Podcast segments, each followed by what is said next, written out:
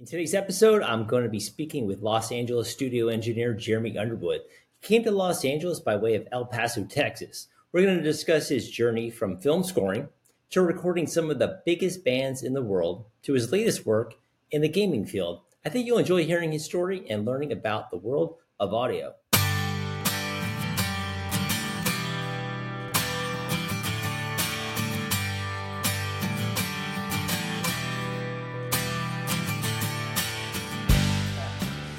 Hey, Jeremy, thank you so much for joining me today on the podcast.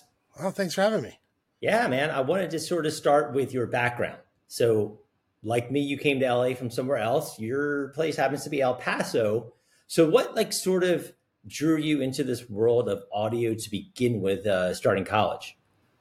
Well, it was actually while I was in college. I um, I was a computer science major, and you know had this you know giant massive project that took forever and it just kept crashing and I couldn't get it fixed and I couldn't get it to work. And in the meantime, while the, all that's happening on the side, I'm in a bunch of really bad bar bands and starting to enjoy the music side of things more. And so uh, over dinner one night, someone was like, well, you like computers and you like music. It seems like you should be an audio engineer. And I was like, I don't understand what you're talking about. It was not a job that growing up in El Paso, you knew anybody who was an audio engineer. So once that sort of happened, then I was like, well, I don't want to go on tour. And it's like, no, no, no, be a studio engineer. And then it just kind of like through that, I started doing a little bit of internet research and was like, oh my God, there's schools for this. And there's people who do this for a living and go home every night. And It's amazing. So I went to check out the recording school and I was like, oh, this is what I'm going to do for the rest of my life.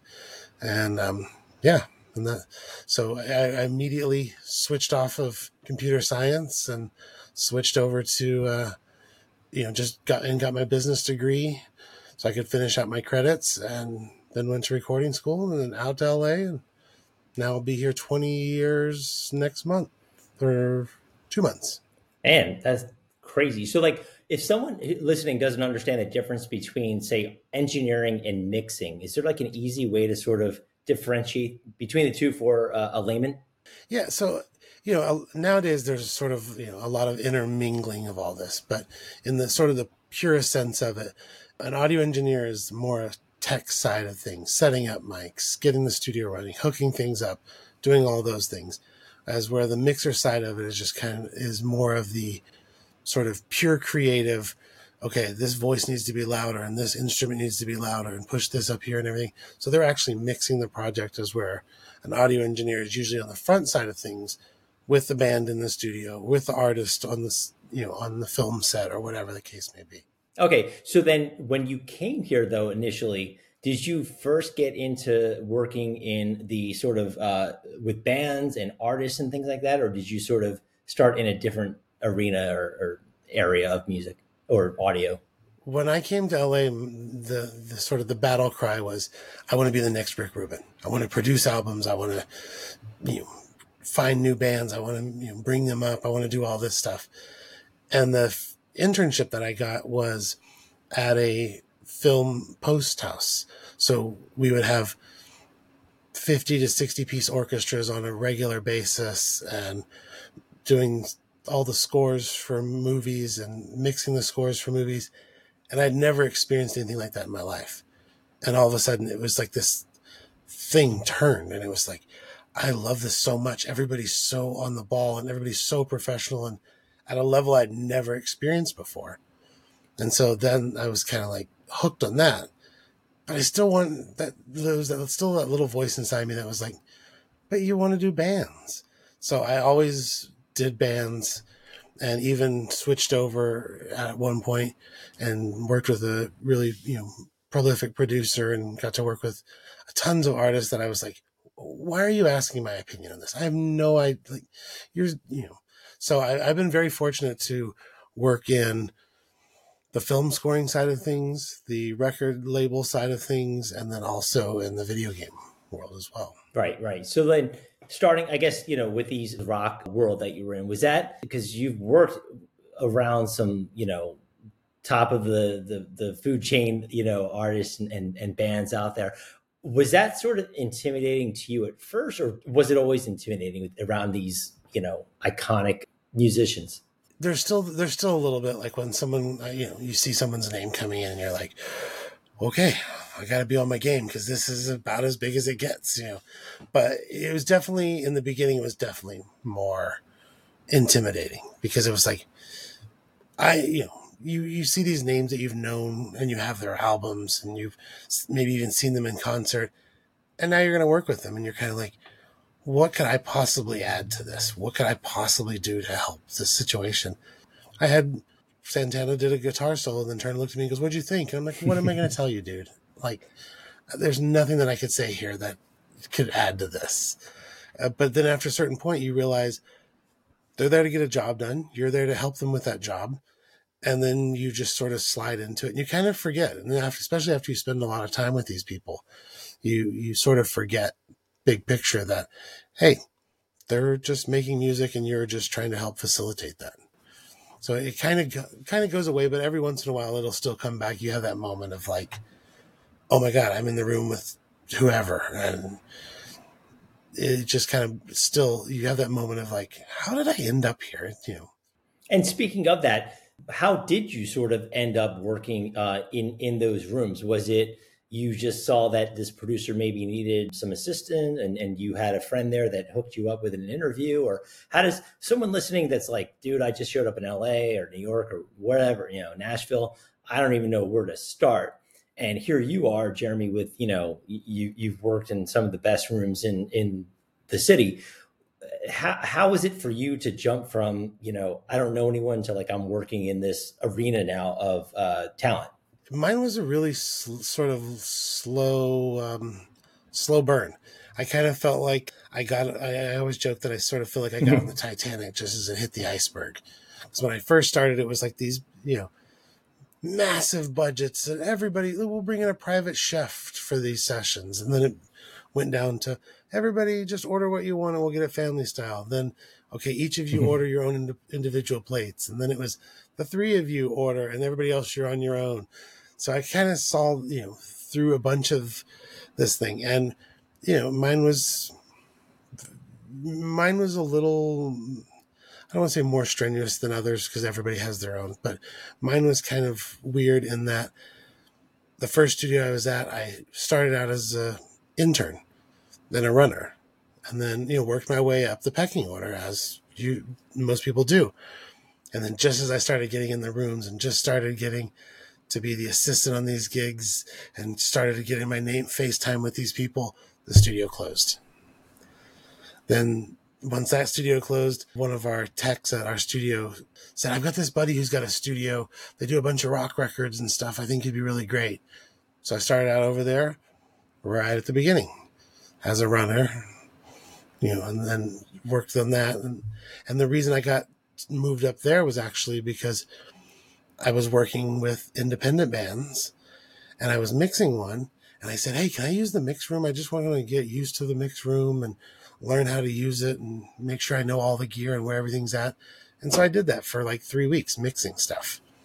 And at the end of that three weeks, they said, Oh, I hope you learned a lot because someone's coming into big to mix and you're going to assist for them. And then I kind of was freaked out and that's you know, and then that happened, and then that studio kind of went by the started to wane in business, and then I immediately went to another studio, started there, became the chief engineer at that studio, and then it closed. So it was just kind of like this true roller coaster of like up and down and up and down. And every time I'd get to the next level, it was like, all right, we're going to go back a little ways. So the best thing that I can say to anybody who wants to do this is it's hard. But if you really work hard at it, are you know decent to, decent human being to be around, and just keep at it, you you can you know, you can find your ways in it. That first step is certainly the hardest to get that first internship or job or whatever the case may be. Yeah, it's kind of like uh, you take what is it like one step forward, then two back. You know, like you, you get there, and it's like okay, you start back to being an intern, and you yep. know, so you kind of paid your dues multiple times in multiple settings, which kind of helped, you know, obviously keep your chops up, but you were also out there grinding on the side in your free time, trying to learn more than what you would pick up just by being an intern. So you're utilizing these rooms that maybe after hours you could get into and take advantage of and sort of hone your craft there. But this sort of transition, right? So you're working with these like legendary bands and now you're sort of knee deep in like video games. So how does like a transition from that sort of music production uh, uh, for artists to like the video game world? Can you walk uh, me through that and tell me how that whole transpired? It's funny. It was actually a Facebook picture that I put up. So when the last studio I was working at was closing, we were pulling all the cables out of the troughs and everything. And I posted this picture that I thought was kind of amazing of all these cables piled up. And one of the guys that I knew from my very first studio was like, Oh my God, does this mean the studio's closing? Does this mean you need work? I'm working in video games and we would love to have you engineer for some stuff. And I was like, Sure, I'll come over and talk to you. And so I went over there and I think it was like a week later, I was doing my first session on a video game. And I was like, this is kind of amazing. The tech behind it's super fast moving. The, you know, seeing these actors go from carrying on a conversation like we're in now to gut wrenching, crying, like, oh, you know, with the, you know, literally just like, okay, go. Uh, you know, and they just snap it. Seeing him snap in and out of it was amazing. And so it just kind of, I kept doing more of that and more of that. And the, you know, the scoring work that I was doing, you know, it was happening less, starting to happen less and less. And so it was just kind of in this like sort of perfect storm. My daughter had just been born, and so I kind of you know with the with the record stuff and with the um, film stuff, sometimes it's 18, 19 hour days. And I was you know with the video mm-hmm. game stuff, it's nine to five, nine to six. And I was like, well, then I can be home for dinner. I can be home to tuck her in. The weekends are off. Like, hey, this is this. There might be something to this. And then, so I kept doing that more, and then got the offer from PlayStation to work for them, and was like, okay, let's do this. Yeah, never look back, so, right? you know, five years ago now. So, like, if you're working, say, creating, you know, a, a lot of what you've done and, and, projects you've worked on, definite rock anthems, right? And now transitioning to, you know, audio landscape uh, for like a video game. Are there sort of like what are the similarities and differences between those two uh, sort of audio worlds, so to speak? sort of the, the, the thing that I kind of always glom onto with whatever media it is, whether you're doing, you know, film scores, whether you're doing audio for video games, whether you're doing records, where whatever the thing is, it's all about the story. Like someone telling a story, and can you get that story across? In a in an album setting, you know, you might be on a song. You've got three and a half minutes to tell this story, and you do it linearly start to finish. Film, same thing. You start a movie, you watch the whole movie. Video games, you can pop in and out. You can move around. You can, you might start this story, then abandon it for another side story, then come back to it and then move around. So it's, you're telling this story, but it's not in a linear format. And it's on such a m- much grander scale than anything if if you hmm. played a video game that ended in three and a half minutes, you would be really upset. Um, but with a you know a song, that's that's fine. That's normal. So it's you know it becomes this big thing about how do you tell the story, and you know whether it be linearly in three and a half minutes, whether it be a two and a half hour film, whether it be a fifty or sixty hour video game. You're, it's still all about telling that same story. It's just how you do it, tech, what techno- technology you use to, to figure it out. Right. So the so the similarities are definitely you know you're telling a story. The difference is is one could be three minutes, one could be fifty hours, so to speak, depending on you know the the, the concept and the storyline and and yep. Uh, yep. you know the the genre of the game.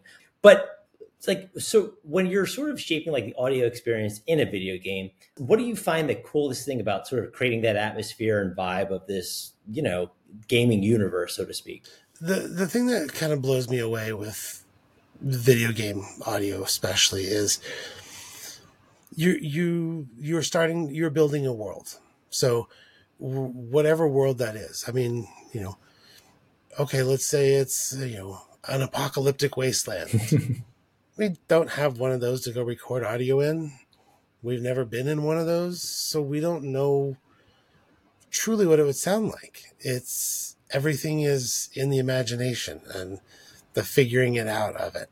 So there's a lot of you know, there's a, a lot of leeway to figure out like, oh well, I think if it was quieter, there might be you know birds in the background, or you might hear this, or you might hear the reflections off this building, or you know with the, the tree growth on these buildings, you might not hear the reflections. So there's so many different elements that you can make up. And, oh, you know, there's, you know, there's a truck overturned on the side of this building. Well, the, you know, metal reflects differently than the concrete of the building. So you have to figure out all that out and figure out where to place it and how you hear it. And so you have to sort of go inside your own brain to figure out like, how do we make this world that's super believable that doesn't exist? And so to me, that that's kind of the the mind blowing thing of it. You know, we have these actors in the studio, we're recording them on close mics, but when it's all said and done, I have to believe that you're climbing up the side of a cliff in the middle of the wilderness. I have to do believe that you're doing this. You know, it's it's a lot of that. You know, you have to build it from scratch, and there's no you know, there's no replicating it from something else because it's never existed before. Yeah, it almost seems like a background in physics might help, right? When you're kind of shaping yeah. these oh, yeah. these these scenes and stuff like that, because there's so many. Like that's pretty amazing to think of how many little sort of nuances that you have to be, you know, cons- you know, thinking about, concerned with things that you bring to the table that the average person may not pick up on, but as like like sort of like a record, you know, you might listen to it a hundred times and still hear little things that you never heard before. I imagine that's similar in games where you're picking up things that, oh wow, I never really realized this was going on the whole time in the background. And I guess that's sort of like it leads into my next question about the evolution of music, right? Comparing that to games. So maybe you started and maybe it was Pro Tools version whatever, and now right it, it, that continues to evolve and hard drives get bigger and new plugins come out and new you know whatever it might be to sort of assist there what, do you see like any trends in gaming and game audio that are sort of cool that are or maybe just stuff that you use that may differ from just setting up for like a band to record yeah i mean you know for a band you know yes the the plugins and all that stuff are moving forward but the recording for a band is still you know you set the mics up in front of the drums you set the you, that's tried and true. That's that's the sort of the way of the world. With this stuff that we're, you know, constantly experimenting, like maybe we put the mics a little further out, maybe we move them around, you know, what you know, do we we have these, you know, crazy high resolution mics that we use for, you know, our, our sound designers to go out in the middle of the desert and record five ones of these desert landscapes and figure out how to patch that in and you know, there's all these, you know, convolution reverbs now where you can literally go to a space. You can, you know, they have libraries of these spaces. Like, hey, I want to be in the second row at St. Paul's Cathedral in London. And you can drop a person right there and it'll figure out, okay, well, based on time of day and temperature and all this, the, the, the sound will bounce back this far, the sound will bounce this far. And, you know, so it, the technology behind the ability to program this stuff is getting crazy. And, you know, I mean, even now with watching a movie at home, you know, the idea of Atmos at home was kind of ridiculous. But now there's these sound bars that do a pretty good job of replicating if you put them in the right place. You know, it's sort of this arms race to see who can make it bigger and faster and which is amazing. I, you know, I, I think it sort of builds the best of everything if everybody's trying to all right well what's the next thing? What, what can we do that's on this one that's better? What can we do this is faster? What can we do this one's cooler? Definitely on the mixing side of music you're you're seeing that a lot more. You're starting to see like you know the track or even recording you're seeing the track counts go you know exponentially. I mean it used to be one one track that you were recording on. Now sometimes we have 400 500 tracks wide. And it's like, you couldn't have done that. I mean, my first Pro Tools to dig into it and make me feel really old was Pro Tools 5. I was going to say 5. Like, yeah. there was no H, there was no HDX, there was no, you know, it was like, look at this. I can do Pro Tools on my comp- my home PC and I can get six tracks wide. it's like, really? Like now, you know, if my computer can only do six tracks wide, I'm like, oh, it's time to get a new right. computer. Like it's time for it to go. The tech the tech is moving so fast with all this stuff. And so you you know, a lot of it is the sort of ability to manipulate it faster and you know, whether it be, you know, in movies, the sound design in movies. I just you know saw some stuff where they there was a theater that had speakers on the ground, and so you could hear the the stuff on the floor and on the ceiling, and so you know there's this n- new cool stuff that's happening here. You know, so it's it's a really interesting time because everything's just sort of a rush to see who can you know one up each other, which I think it's only going to make everything better. Yeah, it's not even that long ago when you're saying like Pro Tools Five that you had that six track setup, right? But like you know, how, uh, over a little over a decade, right? But it, it, it's still not that long to feel like, oh my god, look how much this has exponentially grown in that time period, right?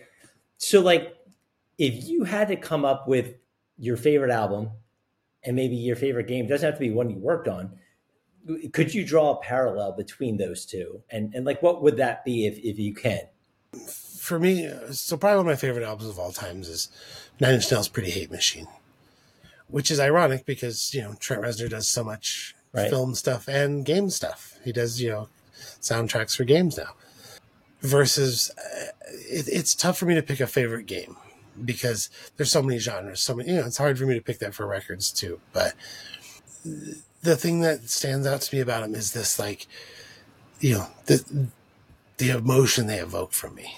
Like i can i've listened to pretty hate machine hundreds of thousands of times probably in my life at this point but every time when it comes on there's certain notes that happen that trigger certain emotions or you know and and sometimes it's even with with music especially sometimes it's the memory that it brings back you know oh, uh, remember uh, this the song was playing when we were at this party or whatever it was.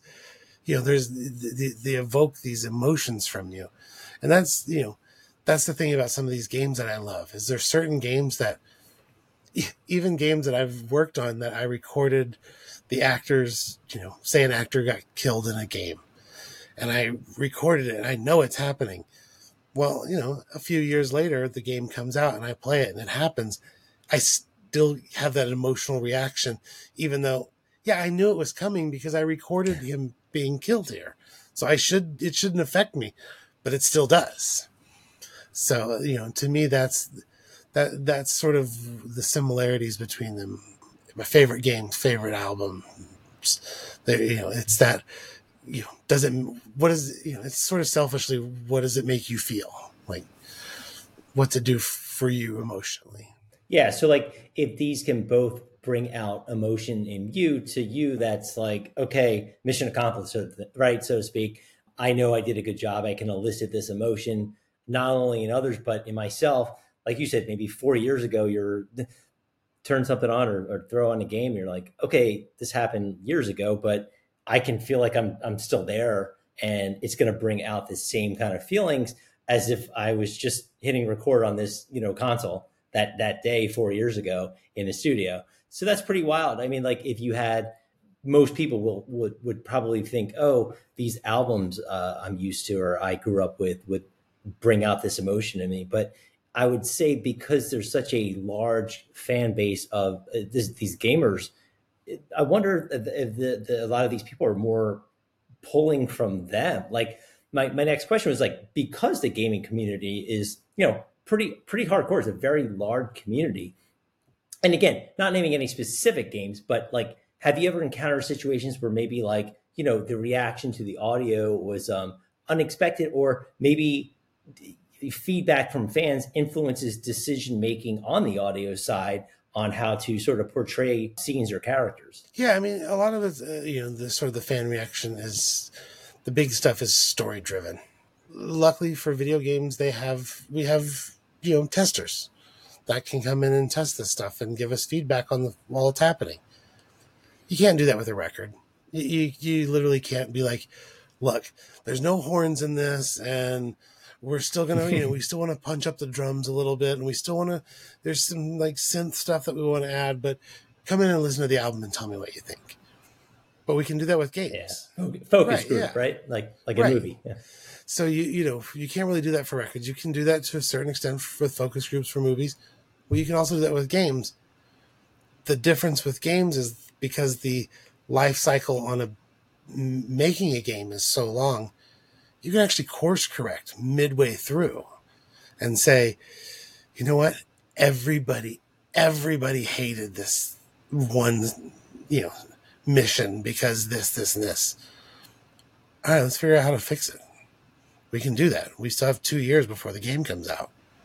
So you can you can you know make these moves and you can listen to the fans as the game's being made and make things happen to course correct to figure it out. And to me that's mind blowing to be able to look at you know have enough time you know and it doesn't you, obviously don't always have enough time to make you know big swathing changes. But if you can listen to the people that are testing this for you and focus testing it and ahead of time you can make these little moves like that oh well you know what? If we say this this and this then then it makes sense. They didn't they didn't understand what we were trying to say cool let's throw in some adr here and let's do a little this and let's do a little that and boom next thing you know now the next focus group that comes through goes oh my god i totally understand that. I totally get it and it makes sense and you know so you can see this stuff happening. You can you know you can i mean i've, I've been to the point where i've been a, seen games that were you know full force making it and then everybody was like no it's not good okay let's start over again. So they toss the whole thing out and start over again. You know it's oh that you can't do with no a movie right? no no. And i mean you can do it with a song on an album but you know who's going to toss out a 15 song album and be like hmm. right. But you know like i said with music you really don't know till it's done and mastered and everything's together how it's going to sound. But you can you can get away with it in audio you know because we're doing so much on the you know there's so much we're constantly mixing we're constantly reviewing we're constantly changing things we're constantly checking in on things so you can do so much of this like as it goes which is crazy Yeah. So a band like may fine tune, or maybe just their their focus group, so so to speak, might be, um, hey, we wrote this new song, guys. Uh, we're gonna test it out at the uh, Key Club or uh, Right. Roxy or whatever. You know, what do you guys think? We play this at the Viper Room, but they're not coming with 400 tracks, right? They're coming Right. with right, Right. Maybe four or five different uh, instruments going on, and you're not going to get that full sonic experience. Whereas Yeah. you're bringing this everything to someone and saying, "Hey," or, or a group, and, and and what do you think? And now we can go fine tune and have just the time, like you know, they don't have in Yeah. other other worlds like music and, and and perhaps movies. Sometimes they'll go out a year, I guess, but they don't have years usually to sort of fine tune those things. But so you do listen uh, to a degree on what um, audience you know think and, and, and take that uh, to heart and, and bring that into you know some edits here and there. Yeah, and there's sometimes you know you can't, and there's sometimes you just have to go. Oh my god, they don't like this, but you know we'll do some stuff to try and make it better, and then you you know they might like it worse, or you know and you don't you might not have time to pivot because you're like this is the entire tent pole that our entire game centers around. You can't do that. You know you can't change that on the fly, but you know because you have so many people, you know on on a, on a record you know, if you think about it in the sort of the most base form, you have the band sitting in there with the producer and the engineer, and then the label execs chiming in. You know, but a- that's usually after the fact. We have script writers, script revisionists, directors, voice directors, mocap directors. We have, you know, people at every point of this that are looking at it from different angles. And, you know, it's this massive collaboration that has to happen which is you know the I always joke when you know whenever I see a trailer for a game that I've been working on and go oh my god we're making a game and then everybody goes what do you think we're doing and it's like yeah it doesn't become real until it's like oh yeah the animation's done and the coloring's good and you know the the shading's all done and everything's done you know you then you're like oh wow this is a real thing you know there's so many times I'm recording you know actors and we're using like grayscale animation for them. And it's like, well, mm. you know, or, you know, just kind of punched up, punched up from grayscale stuff. You know, you're not seeing final polish and, oh, the lights reflecting off his glasses and stuff like that.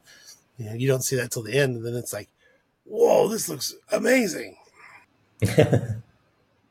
well, so like what you know, and I don't know how much you know you work with VR, but obviously, uh, to people listening, right? Like we've all seen the goggles. We know it's constantly changing and evolving. I, if you do work with that, I mean, how is there a way that you can sort of explain how that plays a part uh, in creating this sort of immersive experience in VR? Is this like a whole new ball game? Is this something you've been doing forever? Is this something you haven't really touched yet? So I, yeah, I've had the chance to work on some of it. Uh, I'm not certainly not wouldn't consider myself a foremost expert, but uh, you know, I've certainly seen some real, you know, early on stuff versus some new stuff versus some upcoming stuff, and you know, it's so wild that it went from okay, if you wanted to do something, the first time I ever experienced v- VR of any sort was like this massive like contraption that you had to put on and you had to be in this like little pod and you could only like move like two steps forward or one step back and everything was just very like stunted and oh you turned your head too fast. You broke the machine. And it was like you know that was you know it was kind of like oh this is the promise of vr to now where the stuff's really great. Like i've experienced some stuff like you know vr racing simulators where when you hit the brake this the seat leans you forward and the shoulder harnesses brace you and you know you depending on the time of day is where the sun is in the sky in the game and you know down to like the rumble packs and this things you know you're seeing this evolution of stuff that's like you know yeah some of this stuff like is 40 or 50 thousand dollars but it, you know five years ago it would have been two hundred thousand dollars hmm. so it, you know you're seeing it get figured out on a much quicker base basis. You know, the you know all the the phones that are now part of like the VR setups, they're really impressive. You know, I mean, the new Apple ones I haven't tried yet, but that's they're really impressive what they're touting with it. So I think there's this lean into it, and the more people really try to jump to get in that space, the quicker it's going to evolve. And it's really, you know, to this point now, there's some there's some really cool stuff in it. Like, you know, I did a VR thing where it was a game and someone snuck up behind me. And because you know, it's all you know, you know, ambisonics in the headphones, you can actually do a 3D audio experience in a pair of headphones. And so it was really crazy to be, wow. you know, looking at something in front of me and then hear something like walk up behind me and breathe. And I turn around and I could see it right over my shoulder. It was like really kind of unsettling to be like, oh my God, this is, you know, this is taking that next level. Cause before it was like, you know, when you start adding that surround audio into a stereo pair of headphones, the VR space to me seems becomes infinite, infinitely cooler because it sort of takes you off mm. this flat surface of, yep, you're hearing what you're staring at, but what's behind you is you don't know. So you see this as like becoming like a a bigger part of games, or do you think it's like because it's so expensive that it's sort of time will tell? You know, it's it's funny because I I don't know that I would bet on it or against it. I think it's you know kind of like 3D. I think it's going to have its niche market, I think there's going to be people. I, I think with the technology getting cheaper and better and faster, I, I you know I think we're certainly going to see more of it and more utilization of it for things. But you know, end of the day, do I want to? If I'm playing a video game, do I want to be standing in my living room playing it, or do I just want to sit on the couch and play you know a game and be and play a game? So you know, it's it's really going to depend on that. And for me, it's like I don't know that I would ever want like a VR soccer game where I have to like pretend to run the whole time. Maybe I should. Maybe it would be a great thing for me. but you know, I don't see that as being something that I want to use it for. You know, there's certain right. you know, I think it's more like purpose built. Like, okay, there's this creepy horror game that's like, you know, you can sneak around the corner and there's the bad guy. You know, that to me is a really, really cool use of that space.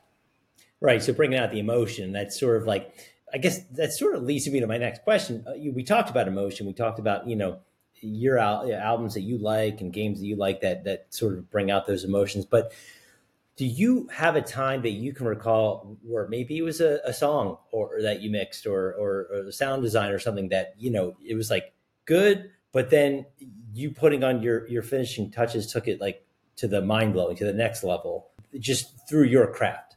Yeah, I've had a couple times where you know it's really funny when you're mixing stuff. They you know talk about that moment of terrifying. It can be a band that you know has never recorded before or whatever the case may be, and you sit in the studio and you're like, okay, I'm going to play back your first mix of what we've been working on, and you know nobody says anything for the entire song, and you're you know trying to sit there and you're kind of trying to look over your shoulder, but you don't want to look over your shoulder because then they kind of start thinking, oh, look, he's not confident. So he's checking in to see if we like it. So you just kind of sit there and nod along and then it's over and you hit stop. And that moment, that quiet moment just before someone says anything is the longest moment on the planet because the reaction could be, oh my God, that's amazing to, oh my God, that's terrible. Like, you know, there's, it can fully run the gamut, you know, of, and I've literally had a band be like, I think we made a mistake letting you mix it to, oh my God, I, I, we're done. Let's move. Let's, let's put it out today. So, you know, everything can run that gamut and it, you know, it's, it's a terrifying moment. So, you know, there's certainly, certainly bands that I've worked with where they've come to me and it's just been kind of like, you know, four guys in a band playing and then I start, you know, adding like stacked vocals and stacked guitars and, you know, drum samples and synth stuff and doing all this production to it. And then they come back and they hear it for that first time and they're just like, oh my God, this is insane. This is so, you know, and it's like, it's this crazy rewarding feeling to be like, oh, right. So the stuff that I added to this really brought it to that next level, which, you know, is kind of the ultimate goal is to be like, hey, look, I did something that's making this better.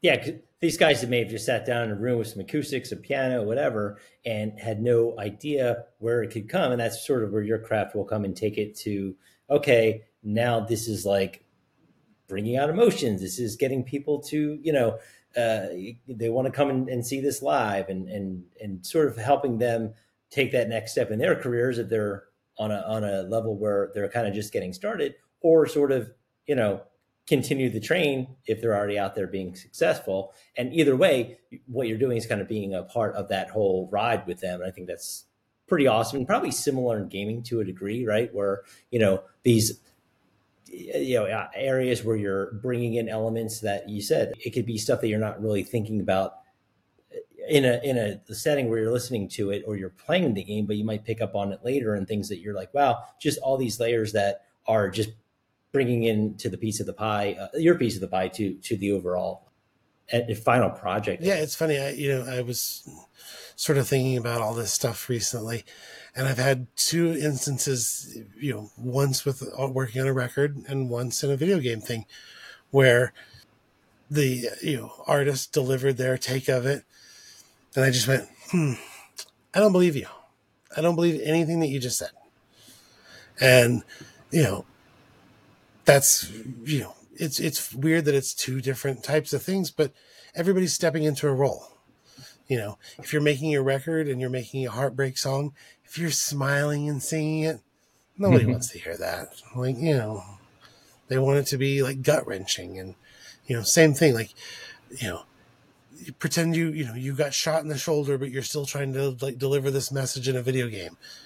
You know that's a whole other different type of make believe, but it's still you you know most of the actors that I work with have never been shot, but they have to like get into that emotion right. of what it would be like if I was shot and trying to you know give you my last breath for this thing. So you know, it's so much of that is you know it, there's there's those things where you have those moments where you're like, oh, I'm just trying to get people to believe what these people are saying. You know, and the one time with the record one, I you know I kind of kept beating up on the artist a little bit, like I don't believe it. You know? If you're not going to take this serious, I'm just going to go home. Like I, you know, I'd rather be at home than sitting here just wasting our time. And she lost it. And the next take was this like seething, staring at me through the glass, like you know, ripping. And it's the final vocal on the song, start to finish, that entire take. And it was like, yes, that's exactly what I heard. I said, come in, come in, come in. and I played it back, and she was like, oh, I get it now. I get it. Yep. You, that that person sounds hurt. That person sounds scared. That person, you know, so you know, to get that emotion out is of them is, you know, it's that moment. And then, you know, when you take it and you then you start adding like, okay, you know, okay, I use this mic because this mic's darker and it'll give it that bite. And I use this, you know, mic pre because it gives me this little bit of distortion on it or whatever the case may be then you can also you know use that to create the story and create the emotion and so you know it, to me it's just you know every little piece of it adds a little piece to the you know to the final picture you know it's like a puzzle every you know, right. you, know you have a look at a couple pieces in your hand and you go no idea what this is but when you put all those pieces together you're like oh it's a rocket ship so getting there yeah no so like so okay, so like like here here's something right. If you had maybe it's Nine Inch Nails, whatever your maybe uh, any album in history, and any and you had to turn that into a video game. Like, what album would you pick, and how would you sort of translate the vibe of the album into game? You know, it's funny. I I thought about this a whole bunch. Like, what would be a cool what album would be a cool game? I don't know but it's done it's been done before and it worked out awesome you know like so I, I don't know what album right now like you know you start trying to figure out like all right would this you know would it be something that's scary would it be something that's metal would it be something that's you know you know would it be something that's like poppy like a taylor swift album would that make a good game i don't know i don't you know I'm sure they somebody is working on that right now. I don't know for a fact, but yeah. you know, as well as she's doing, I'm sure somebody's trying to figure out how to do that. But yeah, it's you know, it's so interesting. You know, I, I I can't think of any album that I would go. This would be a great. This would be a great video game. But at the same time, you know, I think of like when I've been to these con some of the concerts for these bands and think, oh my god, these guys would make incredible video game you know, creatures or cre- you know, like the first time I saw Rammstein mm. in concert, I was like, someone needs to make right? a video game with yeah. these guys in it because all the yeah. fire and the explosions and the you know fiery you, yes you know you you want to see more of that that's cool like yeah I saw them at the forum yeah, yeah. the old yeah the old one yeah it's you know see you see that kind of stuff and you're like that would be really and you and you do see it I mean you you know you see characters in video games and you're like oh my god whoever created that character is a big fan of whatever band or whatever movie or whatever the case may be. You see it. You know, everybody borrows from everything. It might be like, hey, that hairstyle's the hairstyle from this person. Yeah, it is. Or, you know, oh look, they you know, that musician even has, you know, they painted stuff on there where they look like the Joker now. Like, you know, every everything borrows from every other thing. And so, you know, it, I think to me it would be more the musicians that I would be like, this is a video game musician. Like this would be cool, you know. Right. And I actually sort, yeah. sort okay, of got that cool. crossover one time. I did do a recording session with a metal singer, and we only had her. You know, we are supposed to have her for two hours because you know she was doing big screaming stuff, but because she was a metal singer, mm-hmm. She was like, "No, let's just keep going." She did it for four hours and was totally fine. I've never seen it before. I've never experienced it before or since. And you know, I talk about it like it's like like Bigfoot lore because it was so impressive. she didn't like burn out, no, like just no. push uh, through. Like, yeah, this is like a full show for me, so let's just just knock it out. It was wow, amazing. That's wild. amazing. So like if you if you like we talked in the beginning about you know advice you might give to someone who is sort of just kind of getting at you know and kind of paying their dues but taking it in terms of like a, a, path of, like you said, you know, there's you know film scoring, there's uh, working on productions with with artists, there's video games, there's you know post production, you know whatever. Where would you sort of say the opportunities are right now for someone just coming out of school, uh, just looking to get into the music industry? Where do you feel like the the best sort of starting point would be if you were that person, if you were yourself coming out of college right now? You know, it, it's it's so weird, such a weird time with this stuff because you no longer need a massive studio with you you know 300 400 500 bucks an hour you know you can do so much at home you can you know there's all these stories of people you know taking their laptops and making these big billboard selling albums. Like at a farm know, we we booked a farmhouse for six months and did all this on our laptop. So you can do that. So to me the, the thing that i try and get across to every younger person in this industry that i talk to is you know it's that sort of malcolm gladwell 10000 hours. Like get the seat time get the experience get the you know, it might be recording. Oh my God, I've recorded so many terrible hip hop artists. I've recorded so many bad, you know, acoustic song singer songwriters. I've recorded so many that are not, you know, so many terrible artists, but all of them added something. All of them gave me, I learned something. I learned how to do this. And, oh, you know, this artist is not really giving me, you know, emotionally what I need they're you know they're the one of the artists that I you you dig out their the emotion from them.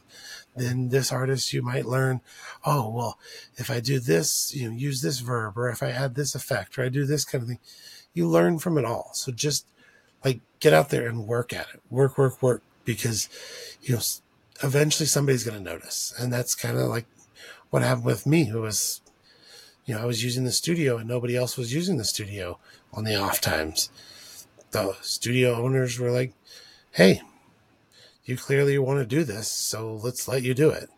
So, you know, it's getting into that. I mean, as far as what side of the industry, you know, I wish I could say, but it, it depends on what you're into. Like, there's some people who would hate video game audio.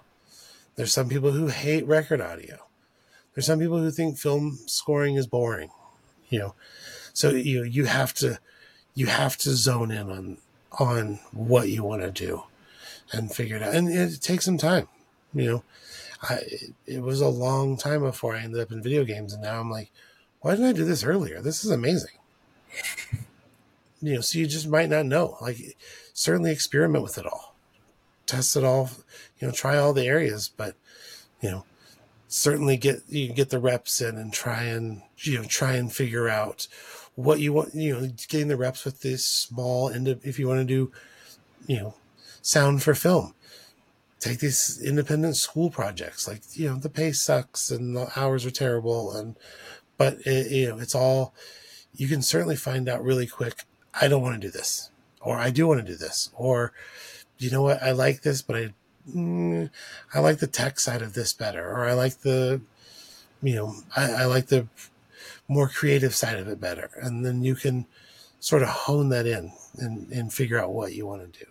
Yeah. So just kind of get yourself out there, start getting experience in all sorts of, uh, of different facets of the industry. Eventually, you're going to find out what you really like, but some of the pay is going to suck in the beginning. Some of the gigs are going to suck in the beginning, but it's just you might learn mic placement on this one. You might learn, like you said, plugins on that one, and things you can just put in your toolkit and continue on from there and build your reps up. And once you find your, like you, you know, decade and a half later or so, right now, now you found your calling and, you know, but who knew? You just had to keep pushing and, and going through till you found it. Yeah, you know, I you know, I always pushed off the video game stuff a little bit because I was like, no, nah, I don't really play video games that much, and you know, I'd kind of fallen out of it, and now I'm back in it full force, and I'm like, but I love this game. And I love the way they do this. And I, oh, I like the way this director does games. And oh, I like the way this voiceover director directs you know, actors. So I would definitely want to work with this. And oh, this this voice actor, I love the way they do things. So, you know, I'm I'm fully full bore back into it. But you know, as my brother always jokes with me, he always tells me when we were playing like our first PlayStation, he's like, could you imagine if I would have told you, hey, you're going to be making these games at some point? I would, you know, still to this day, I'm like, no, come on. Like, you know, what, what? So, you know, it, it took, it took me a while to get here, but, you know, now I, I no longer have the quarterly call with my parents that says, well, you could always go into, you know, substitute teaching or you could always teach, you know, whatever the case may be. They no longer, they no longer do that. Now they say, Hey, look, you have a job. So, you know, it, you know, it was not an easy path. No, not at all, man. I appreciate you taking the time to kind of give your story. I think it's a, a you know, I've known you, gosh, you know, got, was it been 15 years or so? I mean, it's been it's been a while. I, I think your story is awesome. I appreciate you taking the time to sort of share your journey and you know enlighten people who may not know like what your world's about and and how interesting and exciting it can be to sort of pursue a career in that world. Would love to do this again and sort of check back in maybe you know in in the future and see where where you've evolved from there. And in the meantime, where can people find you if they want to find out more about you? Uh, jerunderwood.com, Jer, pretty much Jer Underwood, everything. Twitter, J E R X, J E R Underwood, uh, X, um, which I'm barely on there, but Instagram, yeah. Facebook, all that stuff. Yeah, yeah. Yeah, I, I, was, you know, because I'm sort of tech nerdy, I was able to get the same handle for across all of them. So. Oh, that's awesome. No, I mean, I'll throw this on to the um, liner notes for people that want to, you know, have a clickable link and, and kind of you know follow your your journey. But um, you know, I appreciate it again. Thank you so much for taking the time tonight. Sure. And uh, we will do it again if you're up for it. Yeah, anytime. You know where to find me. I sure do. Well, see you for yeah. dinner in a couple months yeah. or so.